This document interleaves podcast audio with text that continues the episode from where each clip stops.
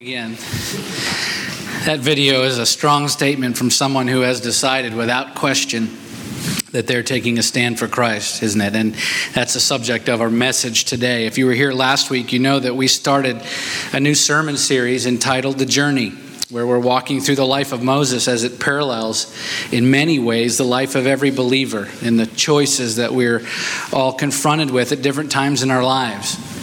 Moses, as so many of the Old Testament characters were, was certainly a Christ figure, but the record that we have of his life is also a really excellent study of the progression of some of the major intersections that we all come to as believers throughout this life, the, the journey that we're all on. And so we're going to continue this series today as we embark on our second installment of the journey, examining the life of Moses, looking at not only the, the big events that we've heard about since we were kids in Sunday school, for those of you that grew up in church, but some of the not so big events that I believe still hold very relevant meaning for our lives today, just as they did for Moses then. Okay, last week we started the journey talking about salvation.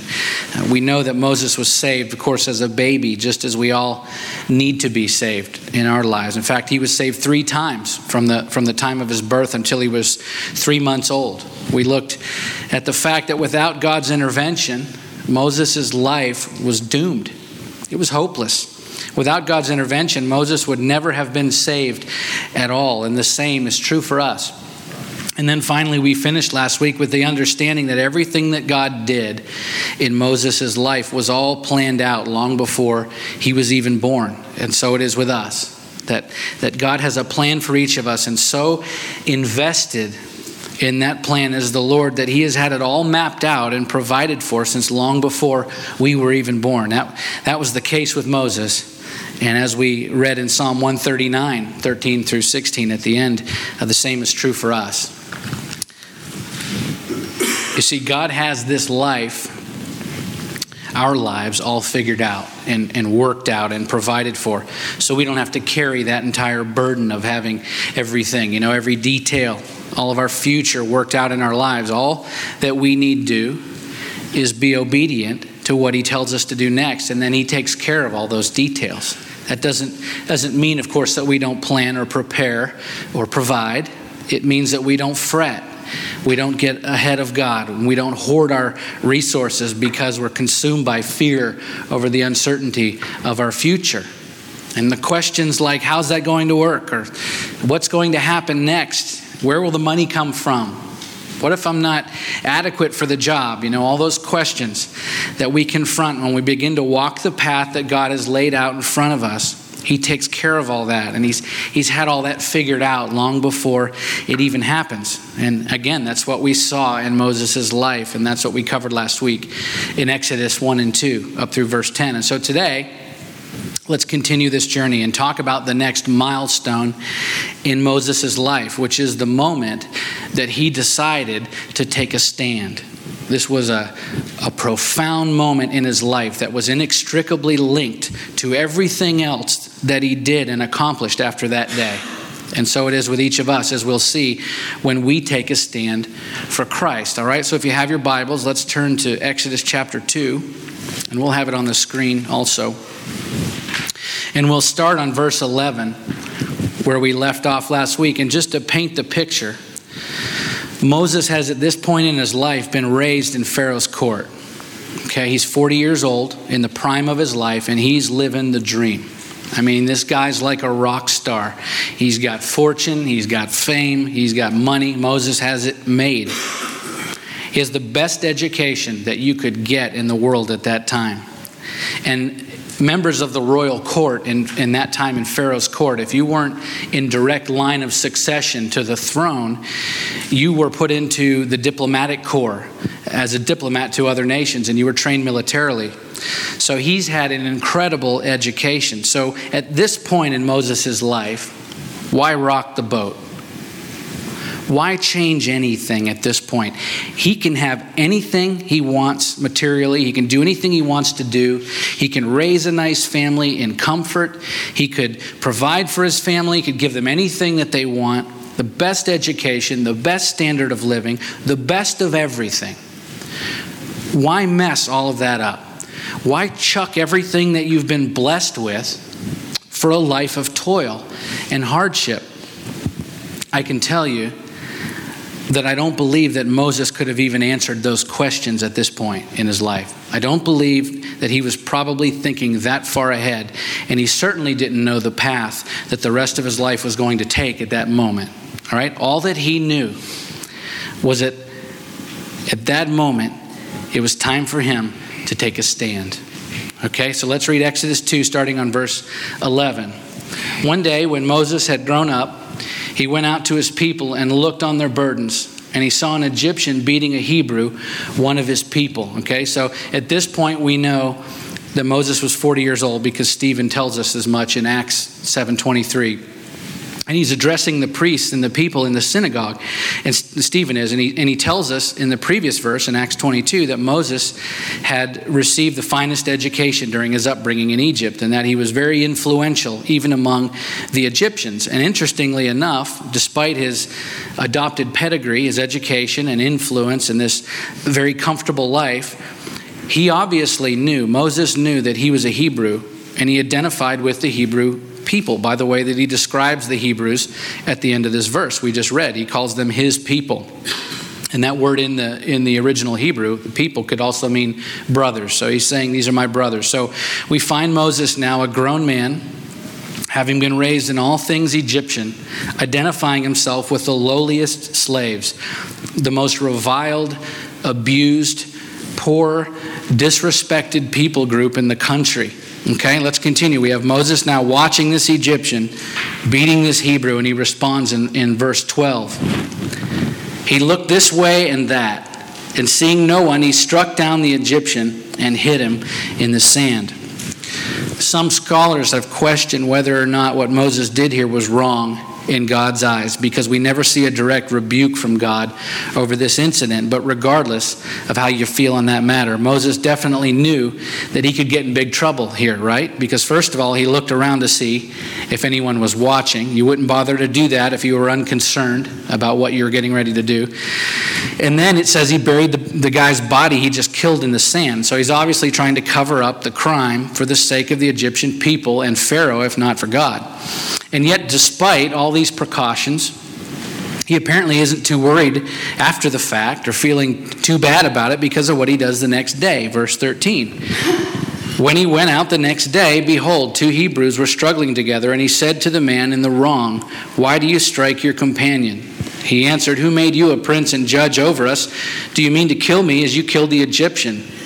Then Moses was afraid and thought, Surely the thing is known. Okay, so he goes out the next day, right after killing the Egyptian and burying his body in the sand, and he's apparently feeling pretty good about himself. He, he, successfully defended one of his own people, right? And, and here comes round two. Moses is probably now starting to see himself as the protector of his people. He's taken on this mantle as he approaches these two Hebrews who are kind of throwing down on each other, and he decides to intervene.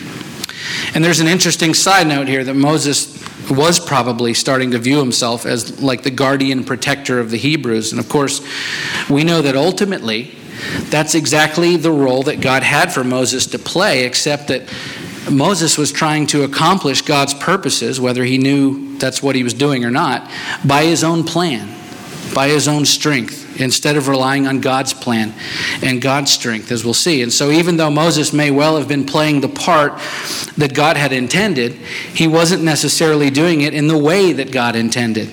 And the reality of that is that it backfired in Moses' face. Okay? We'll continue with verse 15. When Pharaoh heard of it, he sought to kill Moses, but Moses fled from Pharaoh and stayed in the land of Midian, and he sat down by a well. So, Moses' plan to wield his influence and authority to establish himself as the Hebrew protector falls apart pretty quickly. Why? It's what we just said, because Moses was trying to do this based on his own wisdom and his own abilities instead of waiting on God's timing and following God's wisdom and relying on God's strength. Does any of this sound familiar to anyone other than me? There have been times in my own life and the, and the lives certainly of others that I've known and counseled over the years where we've tried to use our own you know, skills and abilities and talents to accomplish eh, noble deeds There have been times when I thought, I know exactly what I've been created for, and so I'm going to make this happen. But instead of seeking God on the matter and following His voice and His timetable and His plan and relying on His strength, I tried it on my own. And even though I may have had a, a good idea, it might have been a solid plan, plenty of talent, and the ability to accomplish the goal with all good intentions, it wasn't God's idea. It wasn't His plan. And I wasn't relying on His wisdom and strength. And ultimately, just like Moses, it, it falls apart. We say it all the time in church, but it's, it's true. Don't get ahead of God. Moses was trying to defend his people, God's people. Seemed like a good plan, except for the fact that God already had a plan.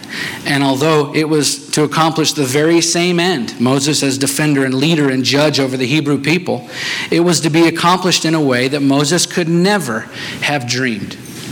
Isaiah 55 9, the Lord says, For as the heavens are higher than the earth, so are my ways higher than your ways, and my thoughts than your thoughts. There's quite a separation there, isn't there? The heavens and the earth, his thoughts and our thoughts. Okay? We have to yield, submit all of our plans and thoughts and dreams to God before we act, and make sure that it's his way and not our way. That is the path to success.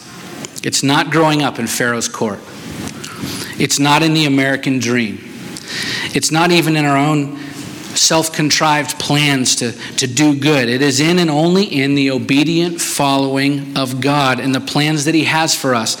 And as we learned last week, those plans for us were laid out long before we were even born, okay? Moses, as we'll see, is in the process of learning this as well. But without question, it is a process and it's very much a part of the journey. So Moses is reeling now, okay, from his failed plans. He's thinking about, uh, at this point, all he can think about is getting out of town. So he flees Egypt in fear for his life, and he treks across the Sinai Peninsula to the land of Midian. Midian was the son of Abraham and one of his concubines, Keturah, and uh, his descendants, the Midianites, settled in this territory east of the Jordan River and southward through the desert wilderness, wilderness toward uh, Arabah. And we don't know the exact route that Moses took, but it's easily three, 400 plus miles. Okay? That doesn't seem like much by today's standards, you know, cruising in the minivan on the interstate.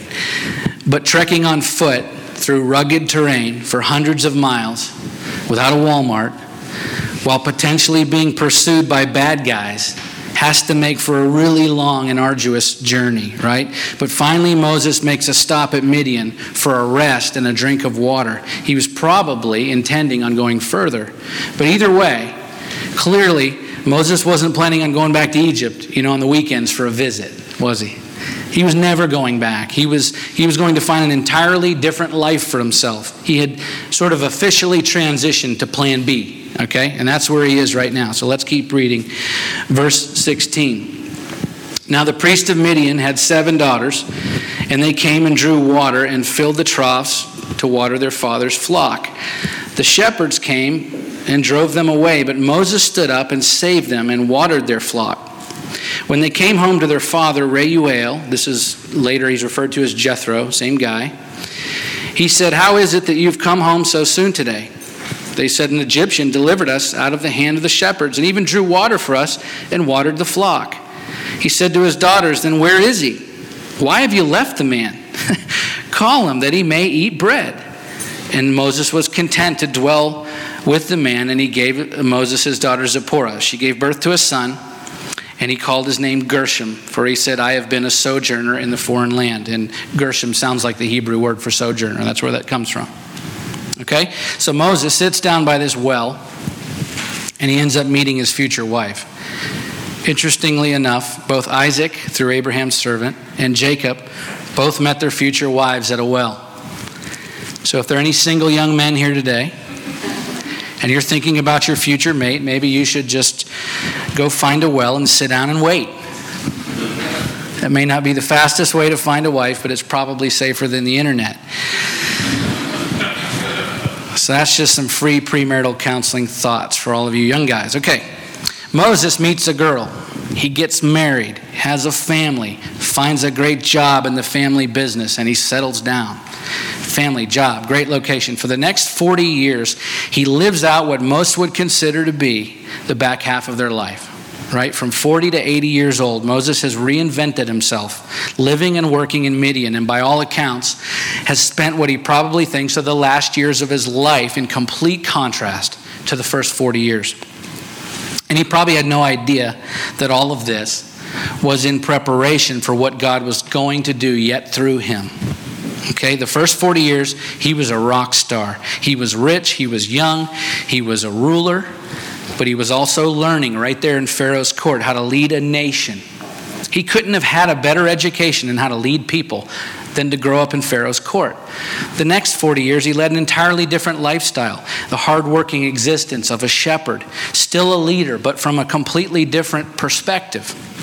The first 40 years, Moses was getting a formal education politics, religion, geography, astronomy, military, finances, how to manage governmental structures. He was going to need all of that later as he led the nation of Israel.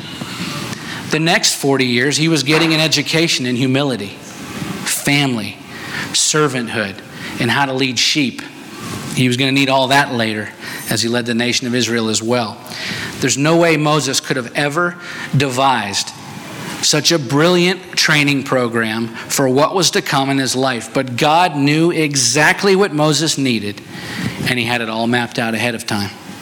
Okay? It certainly must not have felt like he was being prepared for something great at the time. He went from royalty to obscurity, from prince to sheep herder, and now he's 80 years old. Realistically, what is left for him to do? Have you ever felt like that? You know? My life hasn't really panned out the way I thought it would. Or, you know, things really turned out differently than I had planned. I've had those moments. But the truth is, we don't have any idea what God has planned. And we have to be okay with that because we never really know. We never really do know what he's going to do next in our lives, just as Moses was about to find out. Listen to me. Don't ever put an expiration date on your ability to be used by God.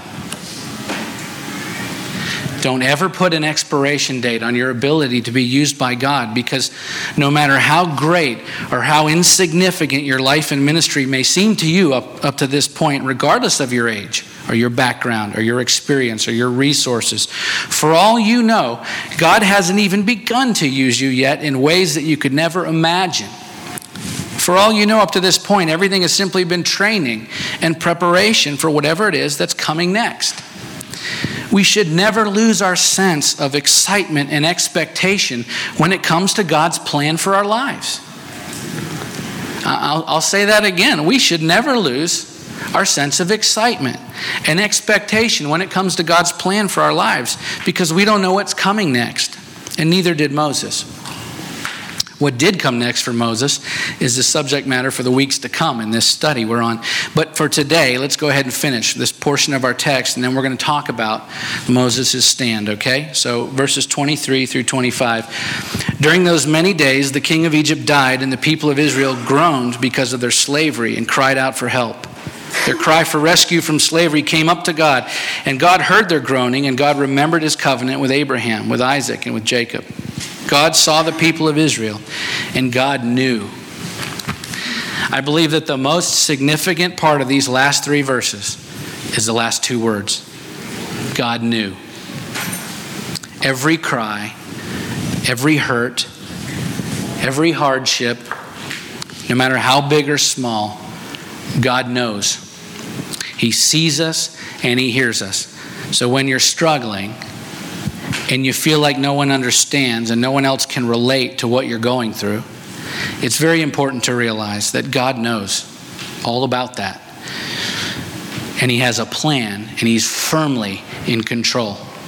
That doesn't mean that there won't be hardship or even suffering. The Israelites suffered great hardship for a few hundred years before they were delivered. It, it means that God isn't unaware or even uncaring he knows our plight better than we do, and He's in control, and He has a plan. And you win at the end. You got to remember that. Someone was asking me just the other day, and it's a common question I get about the passage that says God won't give us more than we can handle. That's a reference to 1 Corinthians 10 13. It says, No temptation has overtaken you that is not common to man. God is faithful, and he will not let you be tempted beyond your ability, but with the temptation, he will also provide a way of escape that you may be able to endure it. This is one of those scriptures that's been tossed around in church for years by pastors mainly and it's been a bit distorted by our common usage of it to be honest which is really it's a bit misleading. This verse is not saying that we will never face too much hardship. It's not what it says. It's saying that we will never be left in any situation in our lives where our only option is to sin God always provides a way out of every situation that doesn't involve us giving in to sin. The truth is, the Bible promises us much hardship in this life. But the other part of that promise is that in our frailty, in our own weakness, His strength is perfected in us. So we're guaranteed some suffering, sure, in this life, but He also guarantees that His grace is sufficient for us to endure. And in that, we become more like Christ. That's what Paul tells us in 2 Corinthians 12 9. Okay, so again, when you're struggling, it's really important to remember that number one, God knows your struggle and He's in control and He has a plan. And number two, His grace is sufficient to see you through that struggle, okay? Now, we just worked through our text verse, verse by verse, which is important to do before we get on to any particular topic that might f- focus on for the day. Because we now have a good working understanding of this text and how it applies to our topic at hand.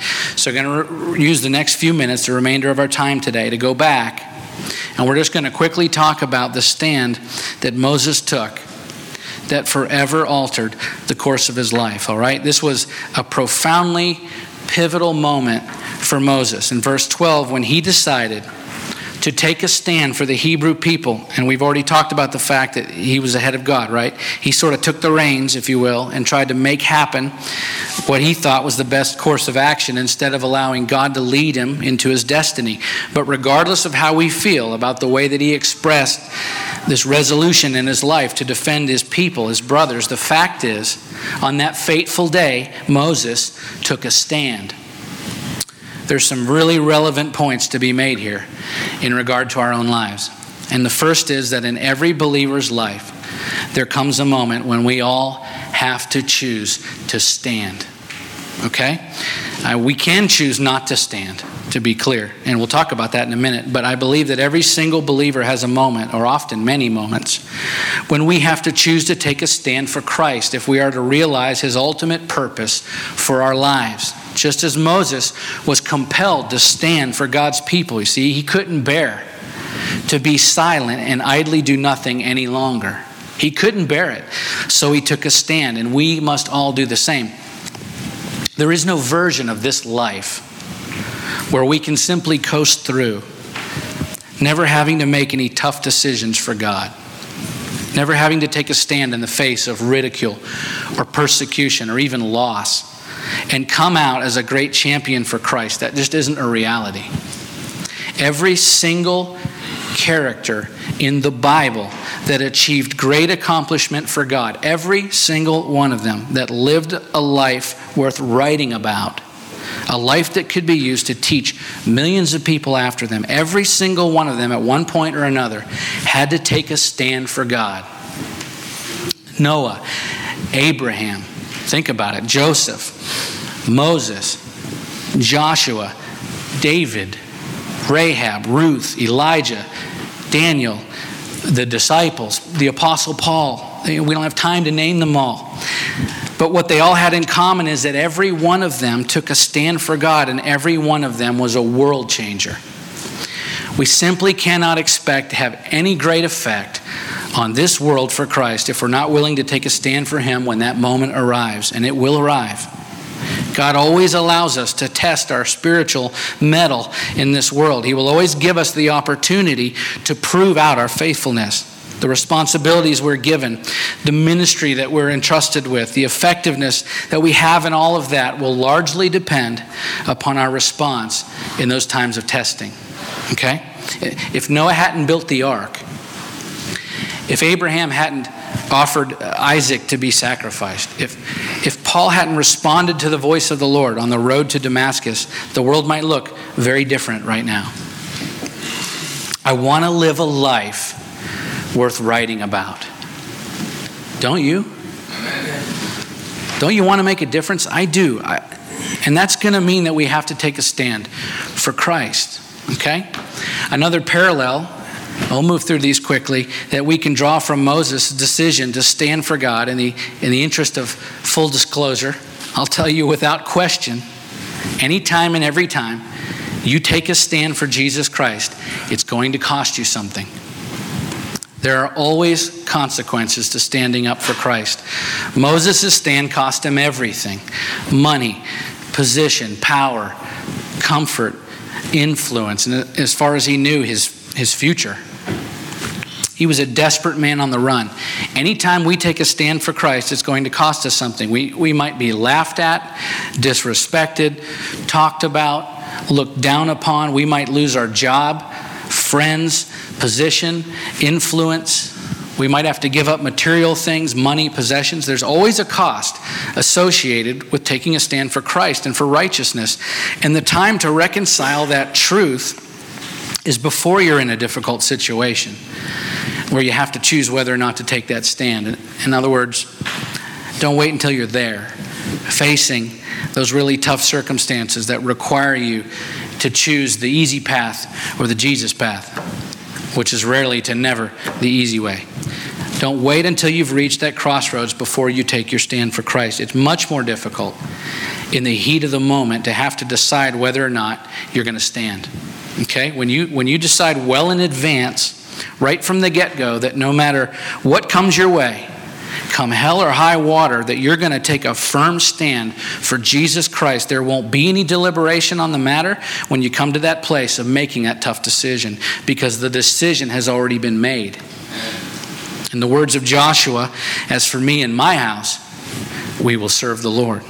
You see, at the point of crisis or hardship, you're ready to stand for Christ without having to weigh your options because you've already weighed them in light of Scripture and the testimony of the Holy Spirit dwelling in you and the fact that He's proven Himself faithful in your life over and over again, there's nothing left to discuss. There's nothing to talk about. There's no waffling and there is no argument because you've already decided to put the world on notice that as for me and my house, we will serve the Lord. If you don't stand up for Christ in the good times, you'll rarely stand for Him in difficult times. So, yes, there are consequences to standing for Christ. But once the decision is made, that commitment will begin to manifest itself all throughout your life. Go back to Moses as our example. Once he decided to take a stand, it became a pattern in his life. He, he decided to take a stand and he struck down the Egyptian. And then what? The next day, he took another stand with the two Hebrews. And then what? After, after having to give up everything that he had, and literally run for his life. The guy stops to take a break and get a drink. Right in the midst of his escape from Egypt, in the heat of running for his life, he's confronted with another opportunity to take a stand. Jethro's daughters show up at the well to water their flocks, and these shepherds run them off. Now, think about that for a minute. Put yourself in his shoes. How easy would it have been for Moses to not take a stand at that moment in his life. He's already running for his own life because the last time he decided to take a stand. At this point, what possible reason could he have for willingly taking on any more trouble in his life? Why in the world would you do that to yourself? In his situation, it's because he'd already decided. Moses had had enough of the innocent being oppressed of the weak being overtaken by the strong, of the utter disregard for human life by those who would seek to dominate their lesser neighbors. He'd had enough, and he'd made a decision, and it began to show up in every part of his life. Once he made that decision, it showed up in every part of his life. And what did he do? He, he runs the shepherds off and he defends these women who otherwise had no hope of defending themselves. Once again, Moses takes a stand. We all have to make that choice at some point. We all have to take a stand, and to be sure, there will be consequences, but we all want our lives to count for something greater than ourselves, right? Well, here's the secret the only way that we will ever reach our maximum potential in this life. The only way to live a life totally fulfilled is to take a stand for Christ. Moses could have easily decided not to stir up any trouble. He could have turned a blind eye to the injustices being done to his own people. He could have easily just lived out his life in comfort and security. Why rock the boat? He's, he's living the dream, baby. Why rock the boat?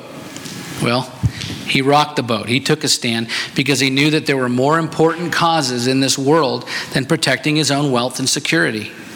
He valued the well being of other people more than he valued his own life. Who does that remind you of? Someone else we read about in this book, of course, Jesus himself. And this is how we're all instructed to live, to take a stand for Christ and for others, even at the expense of our own wealth and prosperity and security. What would have happened if Moses had decided to play it cool, stay in Egypt, not make any waves? He probably would have lived out his life in total comfort with untold wealth, a nice family, everything he could ever want materially, and in complete obscurity. Instead, Moses chose the hard road, the road less traveled. But if he could do it all over again, which road do you think he'd choose? I have no doubt that he would choose the same path every time. Why? Why? Was it a life filled with material riches, comfort? Did he have any security, predictability? Not even close. But it was a life filled with purpose, adventure, deep meaning. It was a life that forever changed the world, and it was anything but mediocre. He lived a life of destiny and intense fulfillment. That was only because he was willing to make a stand. You know, we talk about fulfillment all the time in church, and I was thinking about that. What does that really mean? Well, here's the RIV version. That stands for Ruchi Inspired Version. Fulfillment, being truly fulfilled, means waking up every morning and knowing that you are doing exactly what it is you were created to do. That is a fulfilled life. That is fulfillment. And I don't believe that it's possible to live a truly fulfilled life when we refuse to stand for Christ. Why do I say that? Because of what we see in Scripture. What happens when we decide not to take a stand? And I'm finishing. We see it in, in Mark chapter 10. A man that was described as a rich young ruler came up to Jesus and he asked him what he had to do to have eternal life. And this guy was, in many ways, a modern version of Moses in his early years. He was rich, Moses was rich. He was young, Moses was young. He was a ruler. Moses was a member of the ruling family and probably ruled some segment of society. And as we see in the Gospel of Mark, the rich young ruler identified with the Hebrew people and God's law. Moses identified with the Hebrew people and received God's law. So, in a lot of ways, the rich young ruler and Moses were, were much alike. And yet, one decision divides the outcome of their lives for all of eternity. One chose to take a stand, and one didn't. As we read in Mark chapter 10, the rich young ruler runs up to Jesus. He gets down on his knees and he asks him, What do I have to do to, to inherit eternal life? This wasn't a casual encounter. We're talking about someone with a sense of urgency and passion about the matter. He runs up to Jesus and it says he gets down on his knees and he says, Good teacher, what must I do to inherit eternal life? And Jesus very clearly spells it out for him. He says, Keep the commandments. In other words, obey God and follow his will. That isn't necessarily easy, by the way, but it's very simple. And how did the rich young ruler respond? Mark 10, verse 20. And he said to him, Teacher, all these I've kept from my youth. And Jesus, looking at him, loved him and said to him, You lack one thing. Go, sell all that you have, and give it to the poor, and you will have treasure in heaven. And come, follow me. In other words, take a stand. Disheartened by the saying, he went away sorrowful, for he had great possessions one of the saddest commentaries in Scripture. He went away sorrowful because his possessions meant more to him than following Christ. He refused to take a stand, to sacrifice anything and everything that was dearer to him than Jesus. All it took was one thing his possessions. And he wasn't willing to give them up for Christ. And what happened? When he refused to take a stand, he went away sorrowful. He went away unfulfilled. All it takes is one thing. It just takes one thing. For Judas, it was money. He stood for money instead of Christ, and the life that he could have had serving Christ went unfulfilled, and it ended in tragedy. For Samson, it was an unhealthy relationship. He refused to stand for righteousness, and instead, he gives in to these unhealthy desires, and what happened? The life that he could have lived out went unfulfilled and ended in tragedy, although God used him in the end. For Saul, it was recognition. He was offended that David was getting more attention than him, and instead of standing for righteousness, instead of taking a stand for God, he gave in to his lust for recognition. And what happened? His life went unfulfilled, and it ended in tragedy. For Adam and Eve, it was power. Instead of taking a stand for their Creator, they gave into the idea of somehow being equal with God. And what happened? The lives they could have had went unfulfilled. And instead, they brought toil and sin and death into the world. They brought tragedy into the world. Possessions, money, relationships, recognition, power. It only takes one thing. Is there one thing? Maybe there's more than one thing that you hold dear, even more than Jesus Christ. I don't know. Maybe it's a bank account. Maybe it's a relationship with someone other than Christ. Maybe it's a possession. Maybe it's your career. Whatever it is, if there is even one thing that you hold dearer in your life than Jesus, it's one thing too many. Now, Please don't leave here today and say that Pastor Rob said I'm supposed to quit my job, give away my house, drain my bank account, leave my wife, and go on the mission field in Africa. That's not what I'm saying. What I'm saying is that if your marriage relationship is taking precedence over your relationship with Jesus Christ, you need to give your marriage to God. What does that mean? It means that you make Jesus Christ the center of your marriage. You consult Him together first on all matters. You make decisions together based on what He wants and what He says is right, according to what His Word says, not what the world says. You make Him the focus of your marriage first and then each other. It doesn't mean quitting your job necessarily, although it could mean that, but at the very least, it means making Him the focus of your career. When you do that, your career will become your ministry. It doesn't mean getting rid of all your stuff, although it, it could mean that. If he tells you to do that, that's what he told the rich young ruler to, to do. But at the very least, it means giving it all to him and letting him use it however he chooses. You know, when you do that, you'll find that your home might become a ministry center for hurting people, hurting neighbors, a place where you offer them the love of Christ over a meal, or simply a safe place to come and share their hearts, a place where God uses you to lead others to Him. Doesn't mean getting rid of your savings account and selling all your stocks, unless that's what he tells you to do. But at the very least, it means giving him all control over your finances.